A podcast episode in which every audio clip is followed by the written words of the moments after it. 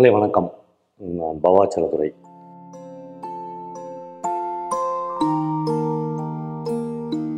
எல்லோருக்கும் பு புத்தாண்டு பொங்கல் நல்வாழ்த்துக்கள். நிறைய நண்பர்கள் எனக்கு ஃபோன் பண்ணி சார் நீங்கள் கதை சொல்லும்போது ஒரு இயல்பான மொழியில் பேசுகிறீங்க ஆனால் இந்த தொடரில் வந்து உங்களுக்கு ஒரு புத்தகத்தில் எழுதுகிற மாதிரியான ஒரு மொழி வருது ஏன் சார்? அப்படின்னு கேட்குறாங்க நான் யோசித்து பார்த்தேன். என்னென்னா கதை சொல்கிறது வந்து நான் மனிதர்களோடு சேர்ந்து உட்கார்ந்து அல்லது அவர்களோடு ஏந்து அந்த கதையை சொல்லும்போது எனக்கு அப்படி ஒரு மொழி கை வருகிறது. ஆனால் இந்த விகடனுக்கான இந்த ஒளிப்பதிவில் நானும் அந்த கேமராமேன் மட்டுமே இருக்கிறோம். எங்கள் ரெண்டு பேருக்குமான எங்கள் ரெண்டு பேருக்கு இடையில் வேறு யாருமே இல்லை. அப்போ வந்து எனக்கு இந்த மாதிரியான ஒரு லாங்குவேஜ் வருது. அது என்ன பண்ணுறதுன்னு தெரியல. முடிஞ்ச வரலும் அதை எப்படியாவது மாற்ற முடியுமான்னு பார்க்குறேன் ஆனால் ஒருவேளை நான் அதை கான்சியஸாக மாற்றுறேன்னா அதுவே என்னுடைய அந்த இயல்புக்கு முற்றிலும் மாறுபட்டதாக இருக்கும் அப்படின்னு நினைக்கிறேன். இதமான காலங்களில் தான் பல பண்டிகைகள் துவங்குகின்றன பல திருவிழாக்கள் ஆரம்பிக்கின்றன. தீபாவளியிலிருந்து இந்த கொண்டாட்டங்கள் ஆரம்பித்து பொங்கல் வரையிலும் நீடிக்கிறது. ஒவ்வொரு ஒவ்வொருவருக்குமான ஒவ்வொரு மதத்தை நம்புபவர்களுக்கு சார்ந்து இருக்கிறவர்களுக்கு இது ஒரு குதூகலமான காலங்களாக இருக்கிறது. இந்த காலங்களில் தான் கிறிஸ்தவர்களுடைய கிறிஸ்மஸ் வருகிறது. இயேசு கிறிஸ்து இப்படி ஒரு குளிர்காலத்தில் தான் டிசம்பர் இருபத்தைந்தாம் தேதி பிறந்தார் என்பதற்காக அதனுடைய கொண்டாட்டங்களை அவர்கள் டிசம்பர் ஒன்றாம் தேதியிலிருந்தே துவங்கி கொண்டாட ஆரம்பிக்கிறார்கள். இந்த காலத்தில்தான் ஆங்கில புத்தாண்டு பிறக்கிறது. இந்த ஆங்கில புத்தாண்டினுடைய குதூகலமும் அதனுடைய கொண்டாட்டங்களும் சொல்லி மாளாதவை. இந்த ஒவ்வொரு புத்தாண்டின் போதும் பல மனிதர்கள் இன்றோடு இந்த பழக்கத்தை விட்டுவிடப் போகிறேன் என்று தங்களுடைய வாழ்வில் தாங்கள் பழக்கமாக வைத்து கொண்டிருக்கிற எதையாவது ஒன்றை விட்டுவிட முயற்சிக்கிறார்கள். இந்த ஒன்றாந்தேதியிலிருந்து சிகரெட் பிடிக்கவே மாட்டேன் மச்சான் என்று சொல்லி மறுபடியும் அந்த சபதங்கள் ஒன்றுமற்றதாக மாறிவிடுகின்றன. இந்த நாளையிலிருந்து குடிக்கப் போவதில்லை என்று ஒவ்வொரு புத்தாண்டு அன்றும் சபதம் எடுக்கிற பல குடிகாரர்களை நாம் பார்த்திருக்கிறோம். ஆனால் அதுவும் பெரிதாக நிலைத்து நிற்கப் போவதில்லை. ஏன்னா மனித மனங்கள் எப்பொழுதும் உலோகத்தால் செய்யப்பட்டவில்லை மனித மனது இரத்தத்தாலும் சதையினாலும் ஆனது அவர்கள் போடுகிற தீர்மானத்தை அவர்களே சுலபமாக மீறுகிற ஒரு விந்தையான செயலும் இப்பொழுதும் நடந்து கொண்டே இருக்கிறது. படைப்பாளிகளுக்கு இந்த மாதிரியான ஒரு இதமான குளிர்காலம் இப்பொழுதுமே எழுதுவதற்கு உகந்ததாக இருக்கும் என்று எனக்கு எப்பொழுதும் தோன்றும். குறிப்பாக கவிஞர்களுக்கு கவிதை எழுதுவதற்கான ஒரு மனநிலையை ஒரு வெயில் காலத்தை விட ஒரு குளிர்காலம் மிக இயல்பாக அவர்களுக்கு கொண்டு வந்து சேர்க்கும். வெயில் காலங்கள் ஏதோ ஒரு வகையில் மனிதர்களுடைய மனதை கோபமடைய செய்கிறது உக்கிரமடைய செய்கிறது ஒரு எரிச்சல் அடைய வைக்கிறது. ஒரு ஒரு நாவலில் காஃப்காவா காமிவா என்று எனக்கு ஞாபகம் இல்லை. அவுட் சைடர் அந்நியன் என்கிற நாவலில் நீ ஏண்டா அவனை கடற்கரையில் கொலை செய்த? என்று நீதிபதி கேட்கிற போது ஒரு காரணமும் இல்லை சையா. இவனுக்கு எனக்கும் ஒரு சம்மந்தமும் இல்லை. நல்ல ப தகதகுக்கிற ஒரு வெயில்லையும் ஒரு வாளை சொல்லிட்டின்னு வந்தான். அந்த இரிட்டேஷன் தாங்க முடியாத அவனை நான் கொண்டுட்டேன் என்று சொல்லுகிற ஒரு குரலை நான் படித்திருக்கிறேன். ஆக இந்த இதமான காலங்கள் ஒரு படைப்பாளிக்கு மிகுந்த லகுவான கா ஒரு காலத்தை ஒரு நினைவுகளை ஒரு காதலினுடைய மடிப்புதையலைப் போல அது எப்பொழுதுமே கொடுக்க வல்லதாக இருக்கிறது. நான் இந்த காலத்தில்தான் என்னளவில் ரொம்ப முக்கியமான கதைகள் என்று நான் கருதுகிற இரண்டு கதைகளை எழுதியிருக்கிறேன். ஒன்று என்னுடைய நட்சத்திரங்கள் ஒளிந்து கொள்ளும் கருவறை என்கிற கதை.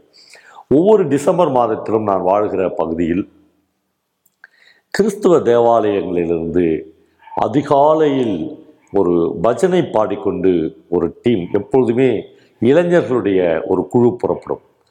அது எனக்கு தெரிந்து இ- இரவு இரண்டு மணிக்கு அல்லது இரண்டரை மணிக்கு புறப்பட்டு அதிகாலை விடுவதற்கு முன்னால் அந்த பஜனை நிறைவுற்றிவிடும். பல வீடுகளில் அவர்களுக்கு சுட சுட டீ கொடுப்பார்கள். பல வீடுகளில் அந்த அதிகாலையில் செய்த சமோசாவும் டீயும் கொடுப்பார்கள். என் சின்ன வயதில் நானும் இந்த பஜனைக்கெல்லாம் போயிருக்கிறேன். நான் போனது இந்த டீக்கும் சம்சாவுக்கெலாம் இல்லை. சில அழகான முகங்களை அலங் அந்த அதிகாலையில் அலங்கரிக்கப்பட்ட பெண் முகங்கள் வந்து அந்த பஜனை குழுவினருக்கு டீ கொடுப்பார்கள் அல்லது காணிக்கை போடுவார்கள். அதை தரிசிப்பதற்காக என்னுடைய சின்ன வயதில் நான் இந்த பஜனை குழுவோடு அலைந்திருக்கிறேன். இந்த ப- இப்படி போனப்போ நான் ஒவ்வொரு முறையும் ஒரு ஜக்கம் என்கிற எங்கள் பகுதியில் வாழ்ந்த குறி சொல்பவனா அல்லது பிச்சை எடுப்பவனா அல்லது ரா பிச்சைக்காரனா என்று ஒவ்வொருவருக்கும் ஒரு மாதிரி பதிவாகி இருந்த அந்த ஜகன் இந்த ஜக்கம் என்கிற ஆளை நான் பார்த்திருக்கிறேன்.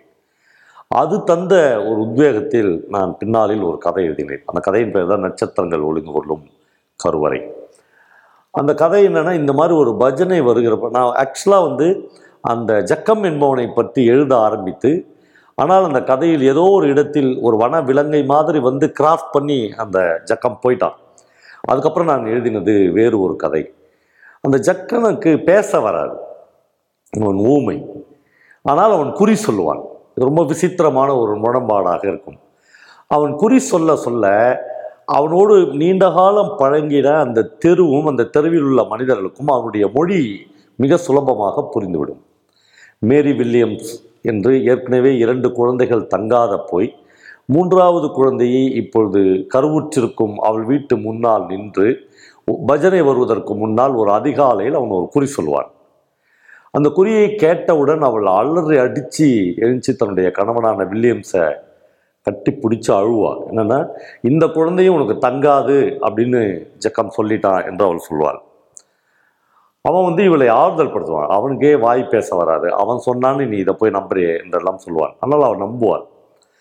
அதற்கு பிறகு ஒவ்வொரு நாளும் அவள் ஏதாவது ஒரு சிறு நம்பிக்கையின் கீற்று தெரி தென்படுகிறதா? என்றே வாழ ஆரம்பிப்பாள் ஓ தன்னுடைய வீட்டின் மொட்டை மாடியில் நின்று இந்த நட்சத்திரம் தன் வீட்டை கடந்து போய்விட்டால் ஒருவேளை இப்பொழுது நமக்கு பிறகிற பிறக்கிற குழந்தை உயிரோடு பிறக்கும் என்று அவள் நம்புவாள். ஆனால் அந்த நட்சத்திரம் அவள் வீட்டை வீட்டின் மீது வராமல் வேறு பக்கமாக போய்விடும். அவள் மறுபடியும் நம்பிக்கையற்று போவாள். பெரும் நம்பிக்கையில் தான் இந்த மனித வாழ்க்கை எப்பொழுதும் அங்குலம் அங்குலமாக நகர்வதாக எனக்கு தோன்றும். கிறிஸ்மஸ் வந்துவிடும். பகலிலேயே அந்த நட்- பஜனையில் சேர்ந்தவர்கள் வருவார்கள். அப்படி வருகிற போது வழக்கமான கிறிஸ்மஸ் கொண்டாட்டங்கள் எதுவுமே இல்லாமல் வீட்டிலேயே புது துணிகள் போடாமல் வீட்டிலேயே முடங்கி கிடக்கிற மேரி வில்லியம்ஸ் வீட்டு முன்னால் கிறிஸ்மஸ் தாத்தாவுடன் அந்த பஜனை கு- குழுவினர் வந்து ஒரே கொண்டாட்டமாக ஆடலும் பாடலுமாக இருப்பார்கள்.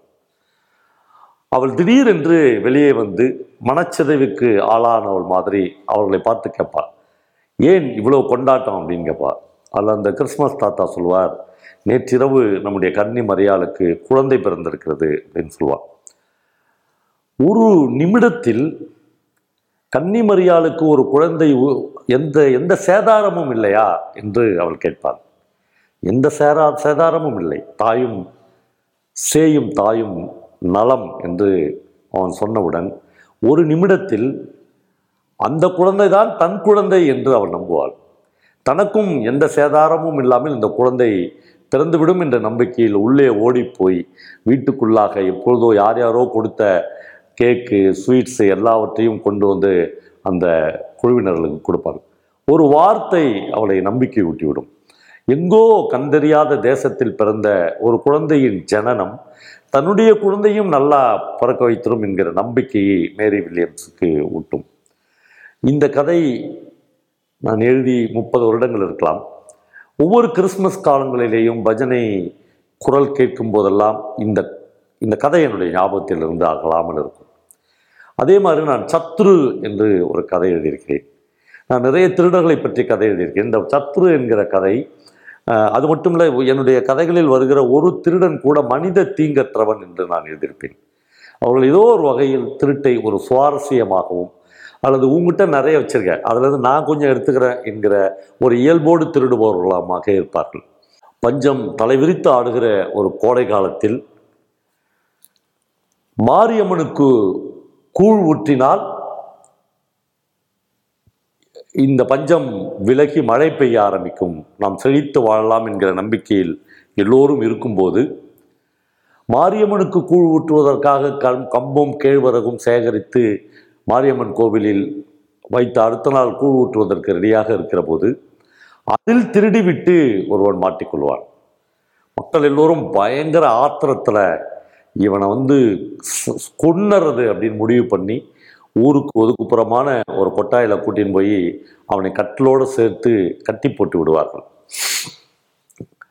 ரங்கநாயகி கிழவி என்று ஒரு கிழவியை அழைத்து இவனுக்கு வந்து ஒட்டந்தழையை பறித்து அது ஒரு விஷத்தழை அதை அரைச்சி சர்வ சட்டியில் வச்சு இவன் கையை முக்கி எடு காலையில். இவன் விரைச்சிக்கிட்டோம் என்று சொல்லி தண்டனை கொடுத்து விட்டு போயிடுவார்கள் அங்கிருந்து அவனால் தப்பிக்க முடியாது. காலையில் அவன் சாக போகிறான் இதே நேரத்தில் எங்கள் ஊர் பக்கத்தில் ஒரு பெரிய பாறை இருந்தால் அந்த பாறையை குடைந்து ஒரு பத்து இருபது உரல்கான அந்த பள்ளம் செய்திருப்பார்கள். அப்போல்லாம் கிரைண்டர் வராத காலம். அல்லது வசதியானவர்கள் வீட்டில் ஒரு தனி உரல் இருக்கும். வசதியற்றவர்கள் எல்லாரும் மாவு போட்டு அங்கே போய் ஒன்றா உட்காந்து ஆட்டுவார்கள் அது ஒரு சமூக கூட மாதிரி இருக்கும். எல்லா பெண்களும் கதை பேசிக்கொண்டு ஊர்கதைகள் பேசிக்கொண்டு உறவு கதைகள் பேசிக்கொண்டு மாவை ஆட்டி எடுத்து கொண்டு வருவார்கள். அப்படி ஒரு மத்தியான நேரத்தில் மாவு ஆட்டுகிற போது இரண்டு கண்ணங்கரேல்னு ரெண்டு குழந்தைகளோடு ஒரு பெண்ணுடைய நிழல் படிவதை பார்த்து ஒருவர் திரும்பி பார்ப்பார். ஒரு அம்மா ஒரு கருப்பு சட்டியை கையில் வச்சுக்கின்னு என் குழந்தைங்க பசியால் சாவுது கொஞ்சம் மாவு ஊற்று மா நாளைக்கு திருப்பி தந்துடுறேன் என்று சொல்வார். ஒரு வரட்டு புன்னகையை அந்த மாவு ஆட்டுகிற பெண் அவளுக்கு கொடுப்பாள். மாவு கொடுக்குறேன் ஆனால் நீ எப்படி நாளைக்கு கொடுத்துருவேன் நாமளே எவ்வளோ பஞ்சத்தில் மனுஷங்க நம்முடைய கால்நடைகள்லாம் செத்து எப்படி நீ நாளைக்கு கொடுப்ப? அவள் கண்களில் மிகுந்த நம்பிக்கை இருக்கும். பசியடைந்த சோர்வடைந்த கண்கள் தான் பட்டினி கிடக்கிற கண்கள் தான் ஆனால் ஒரு நம்பிக்கை இருக்கும். நான் சத்தியமாக கொடுத்துருவேன் என்று சொல்வார். அந்த நம்பிக்கை இவள் கொடுப்பாளா கொடுக்க மாட்டாளா என்கிற பேச்செல்லாம் இல்லாமல் மாவை ரெண்டு கையிலையும் வழித்து வழித்து அந்த கருஞ்சட்டியில் அந்த பெண் போட்டுக்கொண்டே இருப்பார் இருப்பாள். அந்த ஈகை இந்த பூமி எங்கும் இந்த பிரபஞ்சம் எங்கும் அந்த ஈகை நிறைந்து நிற்கும். அந்த மாவு சட்டியில் விழுகிற மாவு வழிந்து வழிந்து கீழே போய்கொண்டே இருக்கும். ரொம்ப ஒரு அபூர்வமான தருணமாக அது இருக்கும். இந்த சமயத்தில் திடீர் என்று ஒரு சின்ன மழை துளி அவள் மீது படும். மாவு கொடுத்தவர்கள் அண்ணாந்து பார்ப்பாள். இன்னும் பல மழை துளிகள் படும். அந்த ஈகை பெருகி பெருகி அதே நேரத்தில் மாரியம்மன் கோவிலில் உள்ளே வைக்கப்பட்டிருந்த மாரியம்மன் சிறையிலிருந்தும் கண்ணில் ஒரு துளி நீர் வந்தது என்று எல்லோரும் பேசிக்கொள்வார்கள். அது பெருமழையாக பிரவகித்து எல்லாம் அந்த பூமியே மழையினால் நனைந்து வெள்ளப்பெருக்காக ஒரே நாளில் மாறிவிடும். ஒரு அந்த வந்திருந்தவள் ஒரு மாவை பிச்சை எடுக்கிறதுக்கு வந்திருந்த பெண் இல்லை. மாரியம்மனே கருந்திருவோட்டை ஏறி தன்னுடைய ரெண்டு குழந்தைகளோடு வந்து பிச்சை எடுத்தால் என்கிற நம்பிக்கை அந்த ஊர் மக்களுக்கு வரும். அவர்கள் அதிகாலையில் தாங்கள் நேற்று இரவு கட்டி போட்ட அந்த திருடனை பார்க்க வருவார்கள். அவனுடைய கண்களில் மிகுந்த ஒரு இறைந்து மன்றாடுகிற ஒரு உணர்வோடு அவன் இவர்களை பார்ப்பான். ஆனால் அந்த மனிதர்களுடைய யாருடைய மனிதர்களுடைய கண்களிலும் கொலை வெறி இருக்காது. ஒரு அவர்களுக்கு கண்களிலும் பரிவும் அன்பும் கருணையும் இருக்கும். அவர்கள் எல்லோரும் சேர்ந்து அவனை அவிழ்த்து விட்டு விடுவார்கள் போய் பழிச்சுக்கோ என்று சொல்வார்கள். அவன் திரும்பி பார்க்கிற போது ஊர் ஈரத்தால் நனைந்திருந்தது என்று அந்த கதையை நான் முடித்திருப்பேன். ஆக இந்த பருவ காலங்களுக்கும் மனித மனதிற்கும் நிறைய சம்பந்தம் இருக்கிறது. இப்போ இந்த இதமான மனநிலை மன்னிக்கும் தன்மையை மனிதர்களுக்கு வழங்குகிறது. பெரும் கருணையை சுரக்க வைக்கிறது. இந்த காலங்கள் என்பது நாம் அனுபவிக்க வேண்டிய காலங்களாக இருக்கிறது. நம்முடைய அதனால்தான் தை பிறந்தால் வழி பிறக்கும் என்றும் தை மாதங்களில் திருமணங்களை நடத்த வேண்டும் என்றும் நம்முடைய நம்முடைய பண்பாட்டில் நம்முடைய மரபில் ஒரு தொடர்ச்சியாக இருக்கிறது. இந்த காலகட்டம் என்பது புத்தாண்டு கிறிஸ்மஸ் தீபாவளி பொங்கல் என்று பண்டிகைகளால் மட்டும் நிறைந்திருக்கவில்லை. மனித மனதின் ஈரத்தால் நிறைந்திருப்பதாக நான் கருதுகிறேன். நன்றி.